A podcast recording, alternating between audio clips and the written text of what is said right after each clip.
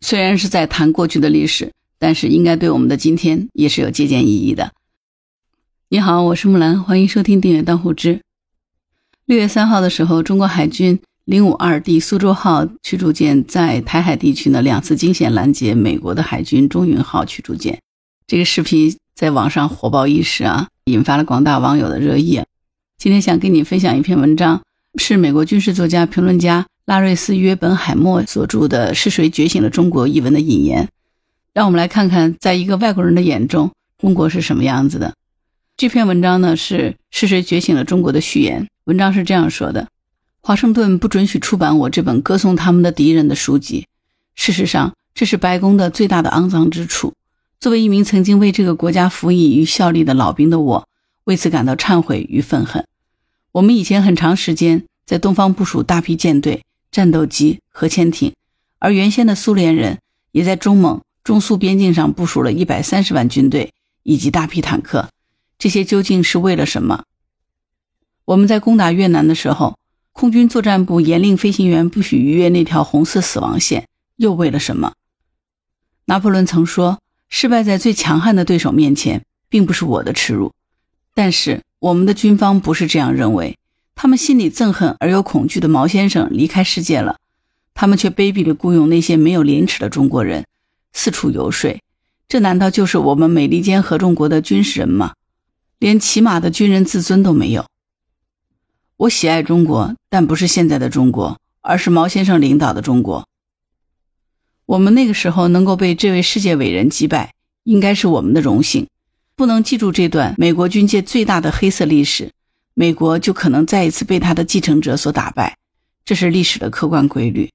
毛先生是中国唯一一位在现代战争中付出自己亲人的领导者。毛先生具有着完美的人格魅力。白宫的中国问题专家目前有几个资深解读过毛先生的著作？几乎没有。即使有，也只是一些后来跑到华盛顿卖弄风情的叛国者。在中国人眼里，他们最憎恨的就是叛国者，而我们则成了一个大的垃圾桶，把这些被中国人抛弃的垃圾都放在里面。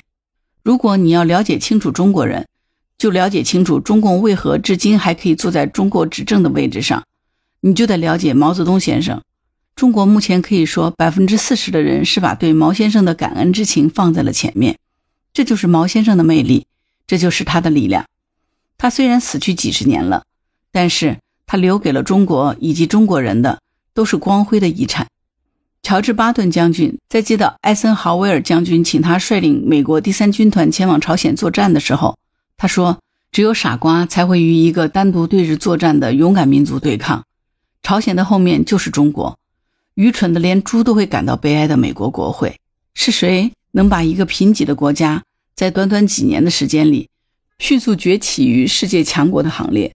事实上，我记得美国以前有一位总统，他以贫弱的美国北方军经过多年苦战，打败了先进的南方殖民军，使得美国获得了统一与和平。”但是在东方一个大国，就是中国，他却是一位优秀的领导者。毛泽东先生领导了他的人民，在贫困、饥饿的压力下，却取得了远远超越乔治·华盛顿的伟大成就。中国一九四九年，毛先生建立了他领导的红色政权，同时也揭开了中国人觉醒的时代。一九五零年，我们可爱的总统大人，他愈加的厌恶中国，为了打击中国。他决心先打掉北韩，从而占领亚洲大陆一段，再谋求最终消灭它。随即，他调兵遣将，以十八国集团为核心，以联合国安理会为名义，总计出兵五十一万三千人，坦克两千四百辆，战机四千架，各型炮火五万门。同时，动用了原美国海军第一、二、三、七四支舰队群，以排山形式杀向北韩。在他看来，这样的现代化庞大军群，任何一个国家，哪怕是当时的苏联，也不敢与之交手。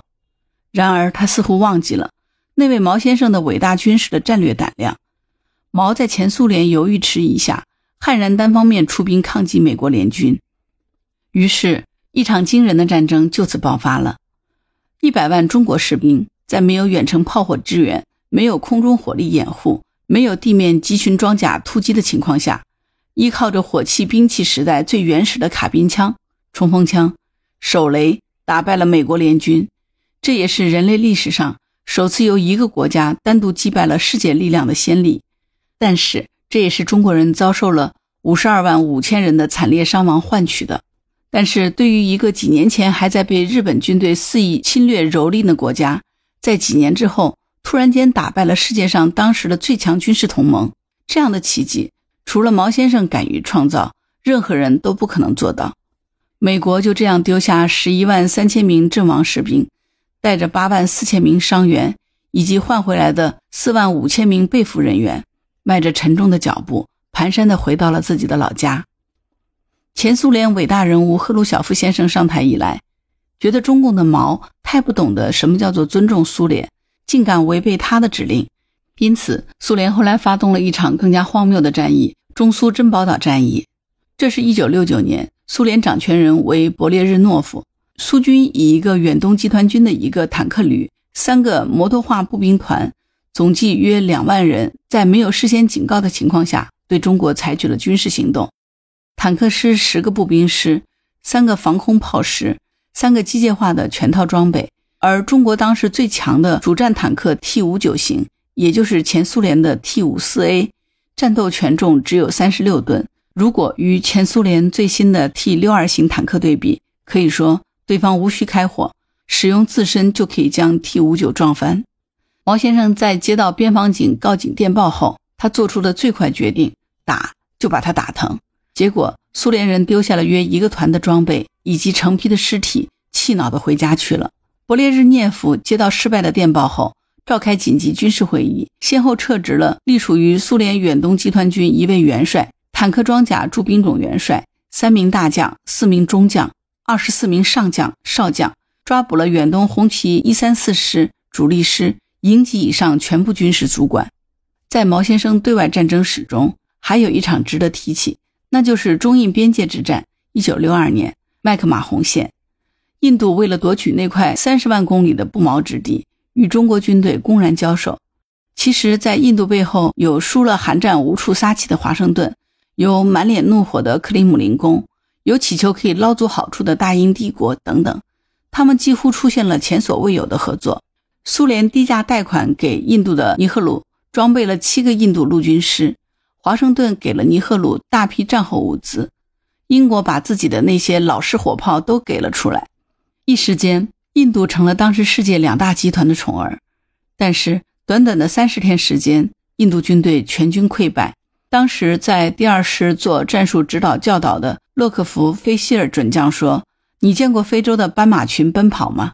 但是，他不如印度军队溃逃更加壮观。八千九百四十名印度军人葬身山谷。一千三百七十名士兵被俘，一名准将被击毙。亚洲第一美国旅希克旅完了，英国全资资助库尔克营完了。而毛先生在他的官邸中南海战前就曾说：“不管你说印苏联军还是美印联军，即便是再来一次八国联军，我们中国也要与你们打，打出一个真理来。”毛先生的英明是前所未有的。中国拿回来三十万公里大地，这个数字不准确。消灭了印度联军，打败了美国和苏联的再一次恐吓，这就是毛先生。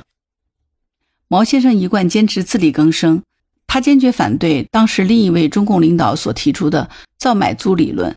然而，也是由于他的如此英明，中国建立了自己的核武器工业，制造远程洲际导弹，打造了核潜艇战略部队，制造了以 Tu 幺六。当时较为先进的中型轰炸机为主的中程核武器空中投射能力，在那个时代，中国没有现在改革成就，国家资金薄如薄纸，但是他依旧搞了这些。在今天，华盛顿严重难以承受的军事工业，他却让一个贫弱无力的中国从此站了起来，不怕苏联，更加不惧怕我们。在他那个时代，只有那个时代，我们空军在靠近北越领空的时候，战斗机就会自动报警。因为那里有中国派驻的三十四支火炮与导弹防空营，我的各位尊敬的参议员们，请你永远记住这位东方伟人毛泽东。好了，这就是这个引言的全文，这就是一个美国人眼中的中国，美国人眼中的毛泽东和他那个时代。那不知道你听了这样的一篇美国人写的文章有何感想？欢迎在评论区给我留言。虽然是在谈过去的历史，但是应该对我们的今天也是有借鉴意义的。好啦，今天节目就到这儿。如果你喜欢木兰的节目，欢迎订阅、点赞、转发、关户之。当然，如果你喜欢木兰，也可以加入木兰之家听友会，请到那个人人都能发布朋友圈的绿色平台，输入木兰的全拼下划线七八九就可以找到我了。好啦，今天就到这儿，我是木兰，拜拜。